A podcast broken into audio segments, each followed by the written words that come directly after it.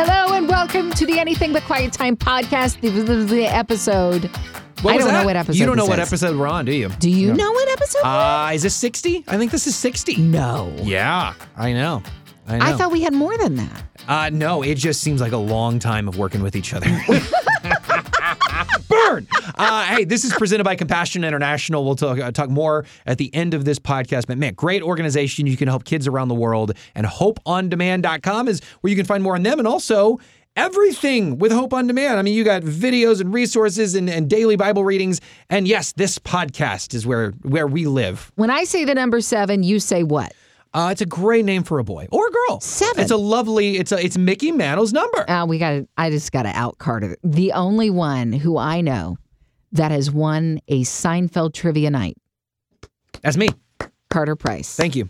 That Thank is you. a joke from Seinfeld. If you're like, I have no idea Yes. what you're talking about. Seven, it's a great name. He wants to name uh, his yeah George Costanza. What's his name? His baby, his future baby, seven, and he tells it to somebody, and they steal the name yeah, before he can name. And he seven. yeah, and and everybody thinks he's crazy except for this person who steals for- the name. You know what? Honestly, though, uh, so it's it's no secret Jerry Seinfeld is a Jewish, Mhm. uh, Jewish man, and the guy who helps him with everything. Dave, what's his La- name? Larry David. Oh my yeah. word, Larry David. Okay, they're both Jewish, and maybe that number was just up in conversation that day because of their heritage. I don't know. Maybe it's just No, a- it's Mickey Mantle's number. That's a- why. That's why. It's Mickey Mantle's number. Yeah. Oh my gosh! See, you won the trivia again. was Mickey Mantle Jewish? I Uh, don't know. That I don't doesn't know. matter. That I don't know. But the number seven pops up frequently in the Old Testament. Segue. We're shifting gears. Okay, it's gonna get a little or feel a little complicated Are with you- what we're gonna talk about today. Tell me why is it gonna make things so complicated? Because you're in the book of Leviticus. Nice. Yeah, in the book of Leviticus. Now, we need to mention after you finish up Exodus, Exodus leaves you on a cliffhanger, which I don't know if you've ever thought of it this way. I certainly hadn't until recently. they finish up everything they need to finish up. Okay, they've made it out of Egypt. Okay, They're now in the wilderness. They have said yes to the commands of God. We will follow his law, even though they broke a lot of them right off the bat. Um, but they've decided, yes, I want to be your people, Yahweh, your chosen people. And he's already put his name on them and said, yeah, you're mine. And We talked about bearing his name last week. We talked about bearing his name and him giving them a second chance. In fact, he said, All right, I'll tell you what you're going to do. After they build the golden calf, and then Moses gets real upset and he grinds up the golden calf and he puts it in their water so they have to drink their own issues. Oh, wow. Drink your issue, okay? Yeah. And still, it's like God had to be persuaded by Moses. And in this, we see the grieving of God Mm. over his relationship with his people. He he has already freed them. It's like, oh, you must keep my laws and then I will free you. No, God freed them first, Hmm. right? So he's been this incredible, loving, present God, which all the other gods that this culture would have been introduced to, that's not a thing. Yeah. So um, he's proven himself more than enough, like he ever needed to. He created them, right? Right. But um, he said, "All right, I'm gonna. I, I want you to build this tabernacle. I want this relationship to work. We're gonna set up a priest, and he's gonna be the go-between for Mhm, us. mhm. And we leave it at the end of Exodus where the tabernacle is built, and Moses is there at the entrance, and he can't go in, and that's where it ends. Mhm. So Leviticus is how do we how do we connect in in this relationship with God? How's this going to work out? And laws are established, and it's like, all right, so you've been given this freedom in God. It, these laws are going to help you walk out that freedom. This is going to actually work for you. Because it's kind of showcasing God's perfection. And when the law is revealed, it's kind of like, wow, we are a sinful people. Yeah. And I think when you read the laws, some of them may feel really harsh, but again, you have to remind yourself as you're reading it where did I grow up?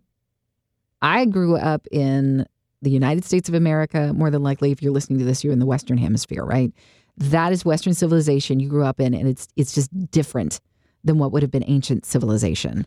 Sure. And yeah. so it does feel harsh in some ways, uh, but a lot of it, it's there are different uh, categories of laws. You have purity laws. You have um, you have moral laws. You know the sacrifice laws. So it feels like a lot, but it's for the good of the people. It's either to establish uh, relationships with each other, certainly with God, Mm-hmm. um, to establish where they are in relationship to God. You still need to sacrifice something that is blameless because you ain't blameless. Right. In order to reconnect with me. The number seven keeps popping up. And it's fascinating because the first time that I think in scripture, I could be completely wrong on this. If it's before the seventh day of creation that it pops up, there you go. Prove me wrong. Absolutely. I don't know if they in if they could. I don't know how many verses are, are many. There's not many before the There's seventh day of creation. But Genesis itself is is filled with poetry, and so there are seven lines of verse or whatever. Maybe, Okay, okay. maybe it could be proven. Uh, I'm sure there is. I'm not a scholar in this. I'm I'm learning from scholars, Hey, though. this this is the podcast. We just try to break it down, but we are Yeah. not experts. So feel free any feedback any anytime, just uh, let us know. Uh, just comment on the on where you're listening to this at. it really is exciting when the more you discover about God, the less you realize you know about who He is, and that that makes it even more exciting. It's like you know who He is. Don't get me wrong. I know who my Father is, but to this day, I'm still learning who He is. Yeah, yeah. kind of thing.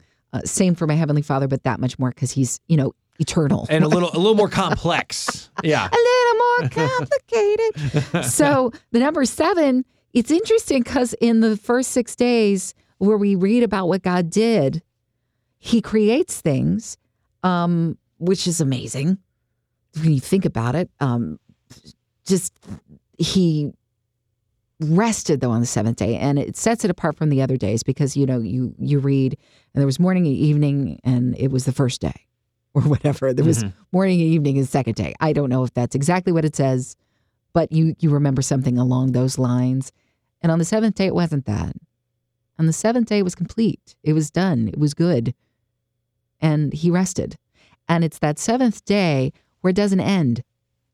He doesn't say it ends. Hmm because he wants you to rest in the fact that his creation is good. It's good. And in Eden, the the garden there, it there was no toiling. I mean, sure you could gather fruit.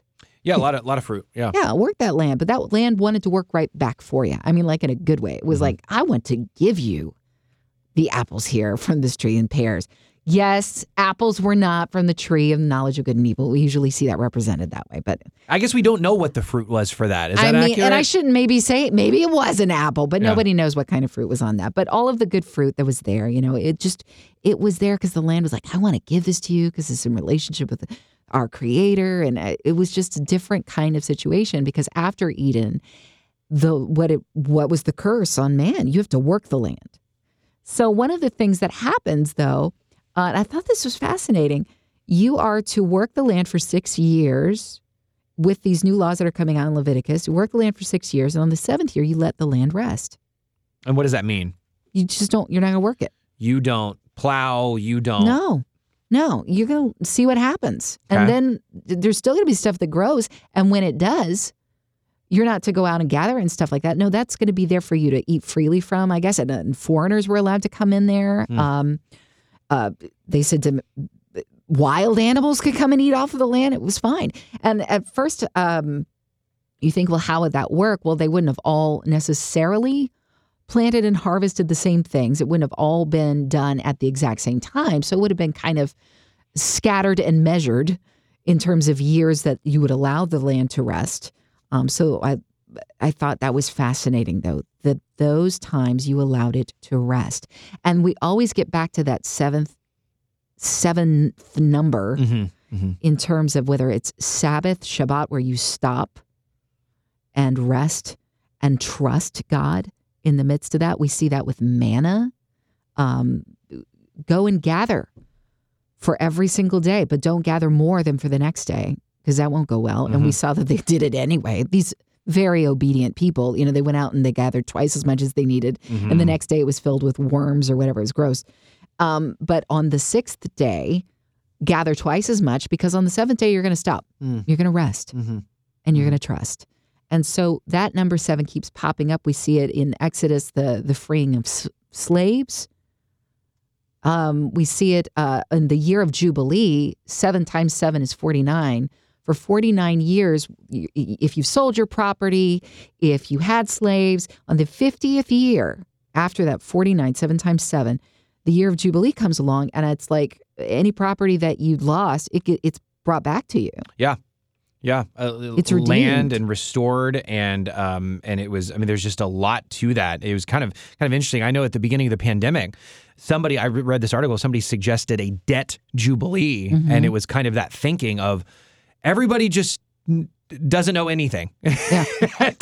and it was. I don't know if it, it was gonna be good for our culture or not, but uh, but it was. That was the way then. Yeah. It's very fascinating. I, I want to ask you about um, or just mention about the Sabbath Yeah. because it is interesting. y- You know, you're obviously in the Old Testament Yeah. where you're going through these old laws, and you mentioned about you know some of the And stuff we're not held to anymore. Oh my word, there's so many, and there, it'd be a little overwhelming to me right now if I stopped down to just try to figure it out because I wasn't I wasn't raised in the culture. So, um, but yeah, I'd love to give it a stab. Well- to ask away. Uh, on the on the Sabbath, because you know when you talk about like what we know is uh, Sundays, uh, church days, family, you're supposed to rest.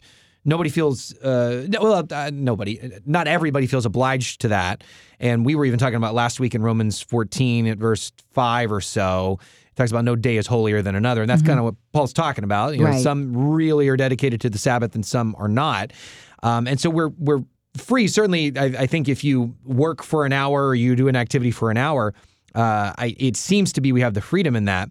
Um, but it's just I think to it's just fascinating that on this earth to this day, there the Jewish people are still honoring that on on Saturday, and so much so that they can't even. I believe it's um, the elevators don't work in Israel because it's an action to hit a button. And so it's a very fascinating thing that there are are these law people are, are honoring these type of laws still to this day. Yeah, there's a lot of things that are quite literally um, preserved. hmm Yeah. And uh, the, it, not speaking against that at all, when you read the books as more of a narrative as to what God was, what he was doing and establishing for his people, it was in relationship for him to them and to each other. It would have made sense of the chaos that might have been had these laws not been present. God was so faithful um, to his kids that he worked with what he he'd been given in terms of the times, and allowing his creation, his beautiful creation, to take the place of of the people to suffer and die, so that their blood.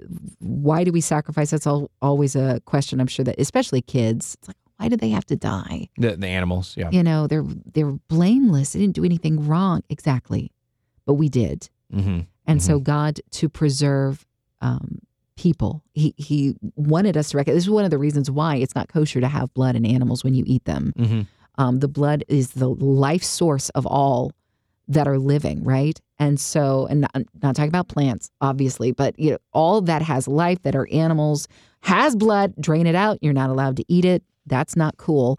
And what are you laughing at? Sorry, just imagine a, a big plant lover going, "How dare you? Glucose is the lifeblood." Is that a funny thought don't there? I was just thinking about Rocky Horror Picture Show with a big plant that eats people. oh, that's true. Okay. maybe some there. I don't know about that one, but uh, th- they died in the place of the people, and it, you've heard the term scapegoat. hmm hmm It's interesting that the sins of the people. There were two goats. One would bear the sins of the people. It would you would put your hands upon the goat, and um, I think not both of them, but just one. And it was like it would carry the sin away from the campsite. Okay. And the scripture alludes to this this desert demon that the gate the goat would be sent out to. Wow. And you read about I think it's called Bezalel. I'd have to research more into that, but that was the belief of the people that this is where you would send it out Yeah. from camp. The sin would have to be taken away, and the other goat would be sacrificed, and the blood from that goat would cover their their life source would cover over the sin of yours and purify it Hmm. and uh, the people. So it was this this constant need to to be redeemed, to redeem what was lost. And because it was constant sin. Yeah. And, And it still is to this day. absolutely. We just have the ultimate sacrifice of Jesus that is everlasting that we're continually uh, cleansed from yeah. when we confess our sins to Him, and uh, and so that's why it's just it just changed. So think of it this way: when you hear about like the maybe you read about it, where the blood is sprinkled in the tabernacle area, it, it's like why that's really gross sounding. Mhm. Uh, the blood there was uh, it would purify things. Hmm. It was considered um, uh, like uh, pretend that you have a dark colored T-shirt and you have a paintbrush and you fill it with bleach and you splatter it Okay. On the T-shirt. It's going to leave these marks, right? Mhm. But it would purify the color out. hmm And Mhm. so, where people in their, not just the sin itself, but let's say somebody steals a sheep from another herdsman and it finds out about it, not only did you steal and that's sin, but now you've caused mistrust between the two of you. There's mistrust. Well, what does that do? That breeds contempt, that breeds all this other stuff. And you just start seeing like mold on bread, it just grows from there. Mm. So, the purification I guess you could call it process when they would sprinkle the the tented area it's like okay this sin has even started to decay what needs to be purified and holy to keep this relationship between God and his chosen people. And so that's the sprinkling process all of this. It was very important that these laws be followed. Um, I, I've even had it presented through and I've shared before the Bible project. They said God is holy. Think of the sun is all the things that are good. It's warm, it's good, it keeps us well. But what does sun also do? It can cause, well, obviously, if you're out in it too long, it can cause cancer. You get too close to it, you burn hmm to death. It's not a good thing. And God's holiness is good, but it is also dangerous. Mm. And if you're not following these, the protocol, hmm we even Mhm. see in the first couple of chapters, I think it is in Leviticus, Aaron had four sons. By the end of one of those chapters, Aaron had two sons Hmm. because they went willy nilly in the presence of God, weren't not following protocol. And because they got too close to the quote sun, God's holiness, they did not make it to the next ceremony. And it seems quite vicious if you think about it, but it's like, I, I told you, hmm hmm this is, look, I love you. I'm with you. I want to live among you. For this to happen, you have to obey the law. And people, I think, especially um, agnostics, atheists, uh, uh, Christians that have hesitations, I think we all we can look at the Bible at a certain verse and go, "Whew, that one's tough to swallow." Um, but when you see, a lot of people will see the Old Testament as a vicious, vengeful God.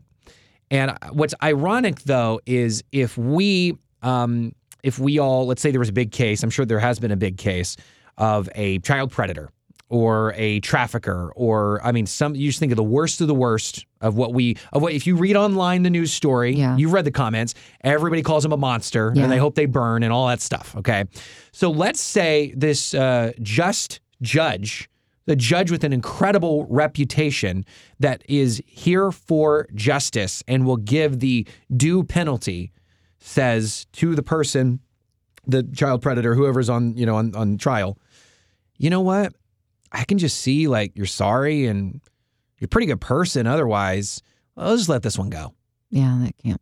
it can't Be. And so we all No. have this this need for justice, but then a, a lot of well, a, a lot of people will look at the Old Testament and go, "God's so mean." My gosh.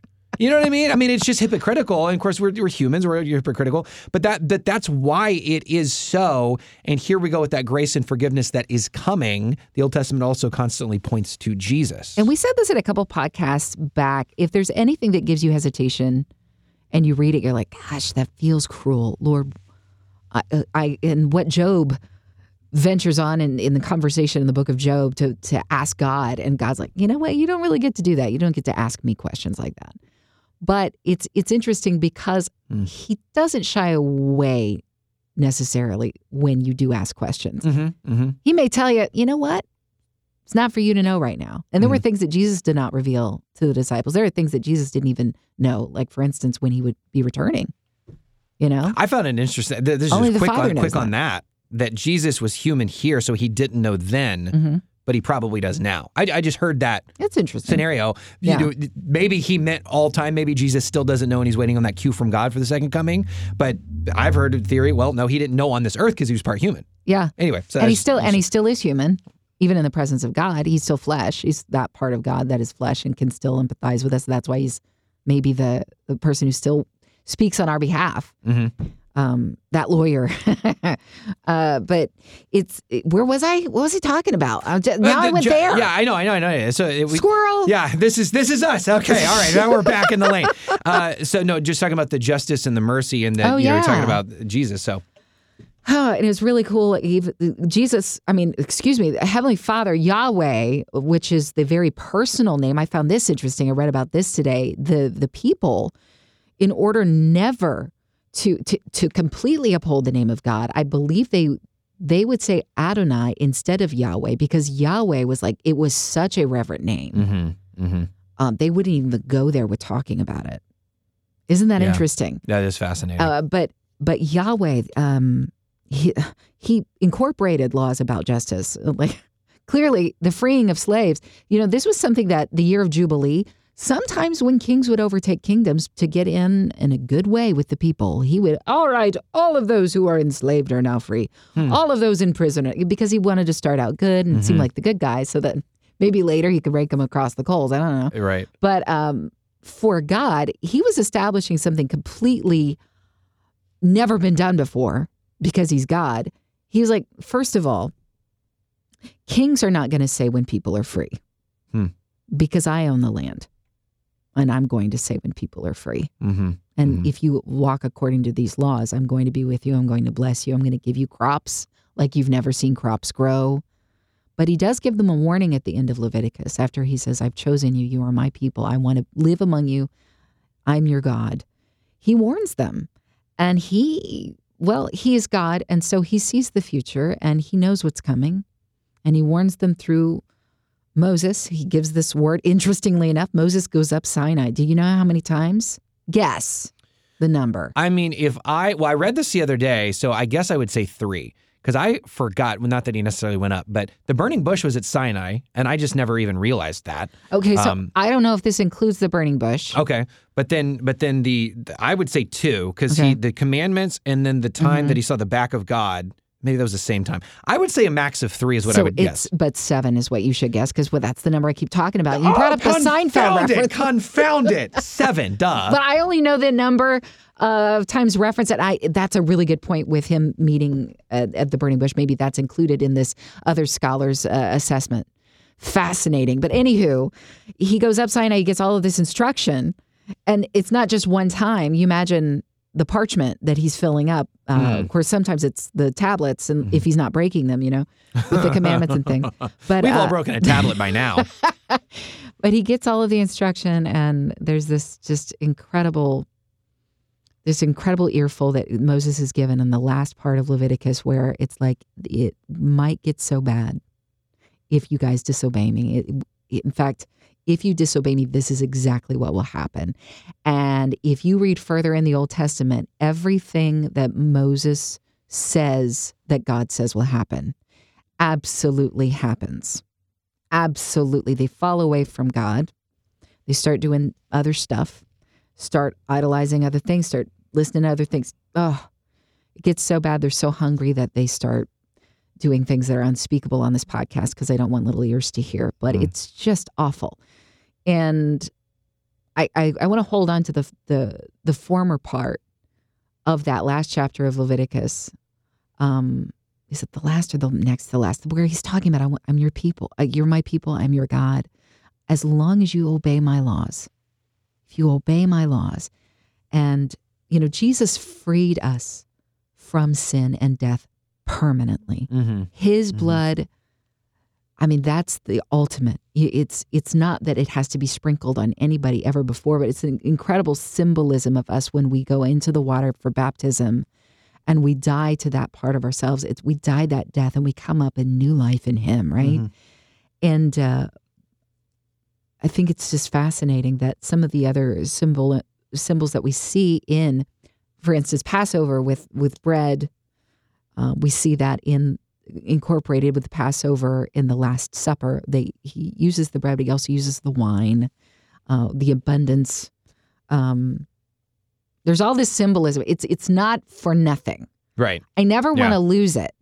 And it's there's always so much. That's why when people say there's so much, just keep reading the scripture, and you're like, okay. But if you don't have any context, Oh man. or if somebody isn't sitting next to you who has like a concordance, so you can go, Yeah. this connects to this, then you might get lost in it. And I completely, yeah. So that's why Yeah. I feel like it's complicated because there's so many connections there. Even when Jesus says to forgive 70 times seven, it wasn't, hey, only 490, uh, 400, wait, 490 times. Is that right? 70 times yeah, seven? 409 times. Yeah, yeah. No, that was a number of what? Completion, like forever. Like there's never too many times that you're supposed to forgive somebody. Mm-hmm. Yes, even Aunt Mildred, after she's commented on your gray hair showing. Aunt That Mildred, thank you. That was a public post. Thank you so much for that.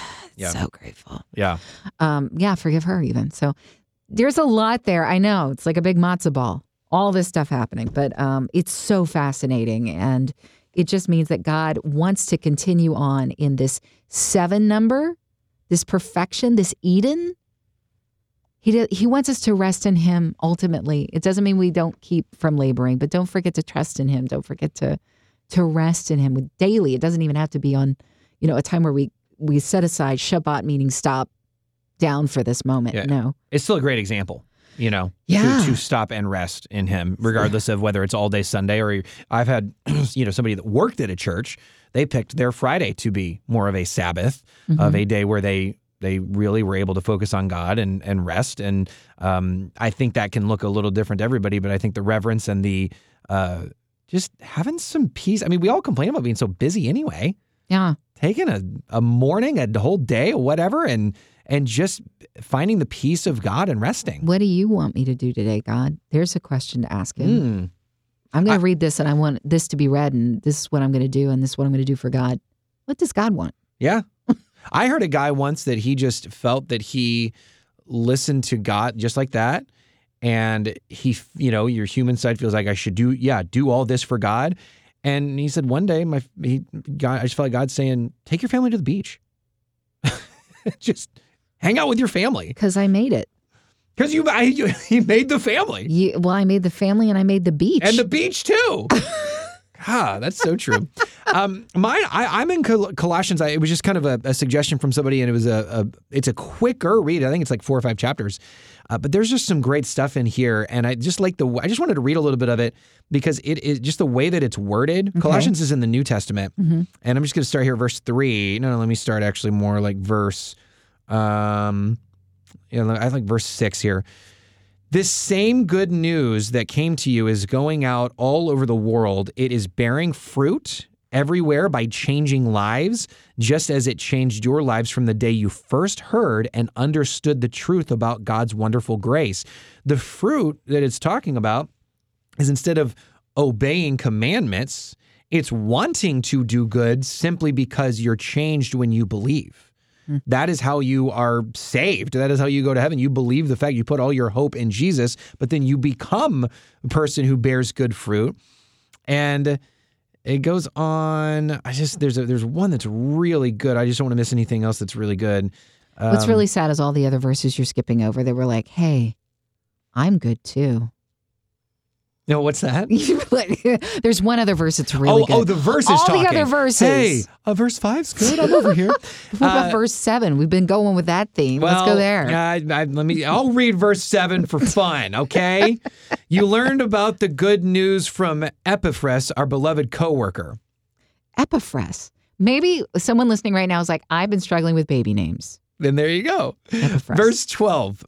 Um, he has enabled you to share in the inheritance that belongs to his people who live in the light.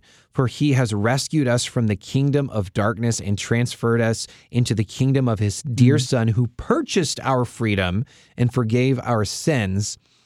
And let me move down here. This was just so awesome to me. Verse 20. For, no, verse 19. For God in all his fullness was pleased to live in Christ, and through him God reconciled everything to himself. He made peace with everything in heaven and on earth by means of Christ's blood on the cross. And so you just hear the the blood again and you you take this forgiveness is offered. Mhm. And so in fact, I heard a, a really good, you- you're talking about forgiveness and how we're supposed to forgive others. we're supposed to forgive others, but restoration might not be there until repentance is. So let's say, um, I, I love the the wallet example. Let's say a buddy of mine steals my wallet. It's not a buddy. Well, okay, then there you go. That's part of it. I can forgive him. I cannot hold it over his head. I certainly won't live in bitterness. I think it's a benefit for me and for him. I'm not going to go around and, you know, post on Facebook about him and, you know, steal his stuff too. And I'm not going to let it go there. I'm going to forgive and move forward. Um, but especially if it happened a couple of times. I'm not going to trust him with my wallet anymore. In fact, I might not hang out with him anymore. There's not a restoration there until he comes to me and says, I, I repent of this. I am changing. I'm going to go to maybe a therapist or rehab. I have a problem, klepto or whatever. I am going to change. Then I think there can be more of a restoration, even though there should already be forgiveness. And I heard it put, it's the same way with Jesus on the cross and what, what God did with Jesus on the cross. He has offered forgiveness to everyone. Hmm. But obviously, not everybody, we're told in the Bible, not everybody's going to accept that. We are restored and now in good standing with Him when we have that relationship because we believe that Jesus died on the cross. So forgiveness is offered. God has forgiven creation, God has forgiven everybody. But restoration won't be there until that forgiveness is accepted. So repentance. Repentance, exactly. Saying, I don't have it figured out. I'm changing. God, your way's the right way. Mm-hmm. I, I'm going to abandon all this and I'm going to move towards you. I, it's such a simple and clear way of sharing it. Uh, perhaps that's some somebody Somebody smarter Fur- than me said that. Yeah. furiously writing it down so that you can share it with maybe somebody that you've been trying to. Ex- I want to share it with them, and I've not thought of a good way, or maybe it's not connected. Maybe that would be a way to connect it. Well, because it's a hard question. Why do why do oh, why doesn't everybody just go to heaven? Why can't God just be loving enough? Well, He is loving enough, but He's put this this is the way out there, Mm-hmm. And it's very simple. Right. For a lot of us that have been grown up in church, it seems too easy sometimes. Well, I got to be good too. Well, not really. You will be good when you are authentic about believing in Jesus and what He calls us to do, but it's just uh, not everybody will accept it, and it just it just is that way. People go their own way. Yeah. It's it's such an unfortunate thing and and I know that God grieves that. I mean, Yeah. I think part of the you know, we were exposed to that grievance on Sinai when God's like, uh, I'm just calling it quits with these people. I'm going to go with Moses, your kids. Well, God had made a promise to Abraham Mm-hmm, mm-hmm. and Moses reminded God of his character, which is just, and his promises he always keeps. And I think I listen to that and I think about, well, if he's perfect, then why did he need to be reminded? It's an interesting question, but I also think God allows us to have these conversations with him so that we feel his heartbeat a little bit and we understand, of course, God is not going to be going against his his character because he can't. He's he's just him. He's solid. Exactly. He can't. But maybe, maybe he also allowed some of that grief to spill out and over and inspire Moses. Do you know how completely insane he must have felt time after time? Moses, this human being Mm-hmm. who's going between perfection Oh man. and these Yeah. people will stop messing up and to where like God says, I'm just going to destroy them all. And all of a sudden, Moses, who I think there are days where they, I think my father once joked around. It's like there were days where Moses was like, take him out. And God's like, Moses. Moses. And then there was Mount Sinai where I'm going to take him out. Moses is like, God, you know? please. yeah. One one of those two could take them out. And uh, yeah. This is fascinating that God wants to be our friend. We see that over and over again in scripture was just just a compelling. That's incredible. God, the maker of the universe, how could it, how do you even see me, Lord? But he does. He sees your individual everything. Mm. He designed you that way. One thing I want to share about, I saw the word faith in here, and because I skipped so many verses, I forget what verse that it actually is, but it talks about. see, there's a lot of verses in there needing your See? love. I should have read some other ones. Colossians. Colossians 1. And uh, You'll get there. If I can't get there, then it's okay. Rochelle, do a song and dance. Rochelle. A dinky doo. Da, da, da, da, da, da, da, da, da, da, da. dinky doo. This is worth It's it. just trying to, the circus entertainment. it says the word faith in there. It's probably not even pertinent to what I'm going to say. You know what? You uh, can I just say? Yeah. Um, you were talking about the fruit from Colossians, and isn't it interesting? All throughout Scripture, the sim- the symbolism with fruit and trees Mm. from the very beginning, the tree in the garden that was good. You know, the one of knowledge, and then there was the Yeah. one of, of good and evil, frankly. But the one of knowledge and and uh, you see the fruit is taken all throughout Scripture. And if you ever want to know whether somebody was prosperous, it was fruitful. You know, it feels like that was the the going exchange for you're doing good. Yeah, you're doing good. That's a very good You point. know, and so yeah, Colossians and talking about bearing good fruit, it's going back to that Eden place of it was good and God rested. And I want to get back to that place. I've even heard it said that when Eden was the the combination of God's presence, because he was there with them. God's presence, not guarded, but there with them in the garden, and it was perfect. Well, that's not what we can have anymore, per se, because sin has separated us out from that. But when you think of heaven, think about that Eden place where, just like in heaven is described in in later chapters of uh, Revelation and talking, well, not later, it's Revelation itself is later. It's It, it will. book. That's that will be later. yeah. But in talking about how there's no need for sun or moon because God's light lights everything up, right? So he's there in the midst of heaven. It's that experience of we are just, it's rest in him. And you will still, quote, work the land, but we won't toil in working it, you Mm. know? There's still be fruit there, but the, the land is like in harmony with who God is because it's, it's, this is what he was born to do, you know? Yeah. And Yeah. I, I cannot imagine what that's going to be like. One day we will all see it. Will jaws will drop open, and we wonder how will we be doing all this worshiping for eternity? There will be so many reasons, and they will be revealed, and we, we'll be all about it. It won't be. It will be anything but boring. A lot of people are under the impression we'll have jobs in heaven. Jobs, jobs that we'll love. Somebody's got to be raking the golden leaves. I don't know if there's golden leaves, but that sounds nice. I want to share this. I mean, that's a good reason. I, I think this was it that did it. It said, uh, make sure to not drift away. Um, it said, don't, uh, this is in uh, verse 23. You must continue to believe this truth and stand firmly in it. Don't drift away from the assurance you have received when you heard the good news. And I, I think that's probably what, what did it for me. Uh, when, when you, when somebody talks about faith, what is, how would you describe the word faith? Well, trust comes to mind. Belief Uh-huh. comes to mind. Yeah. Um, of course, scriptures regarding faith.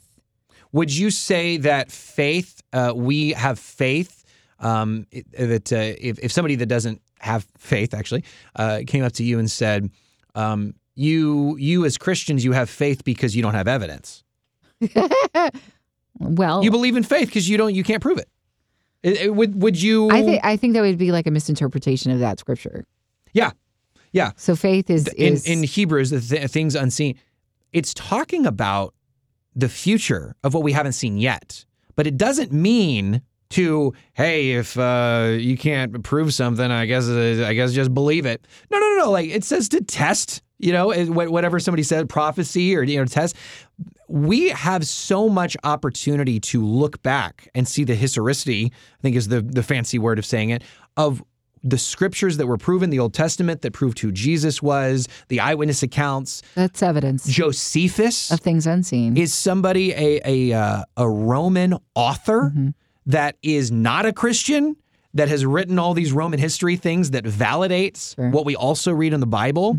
And so, you know, it's it's an opportunity to say, I believe in the things like like Revelation or the things I haven't seen yet.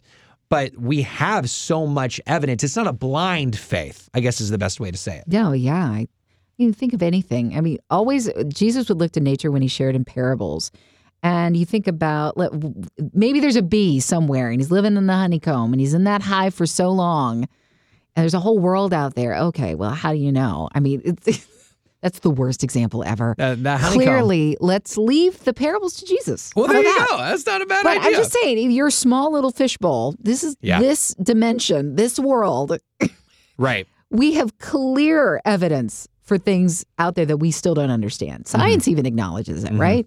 So if if there's evidence for that, how much this is not a giant leap of faith. The giant leap of faith I mean, it's kind of a silly thing. Once you have encountered what you know without a shadow of a doubt to be true, without having seen, Jesus says you're blessed. You just know. hmm So you just know that's faith. Mm. And you can argue whatever you want to argue, but you just know that you know.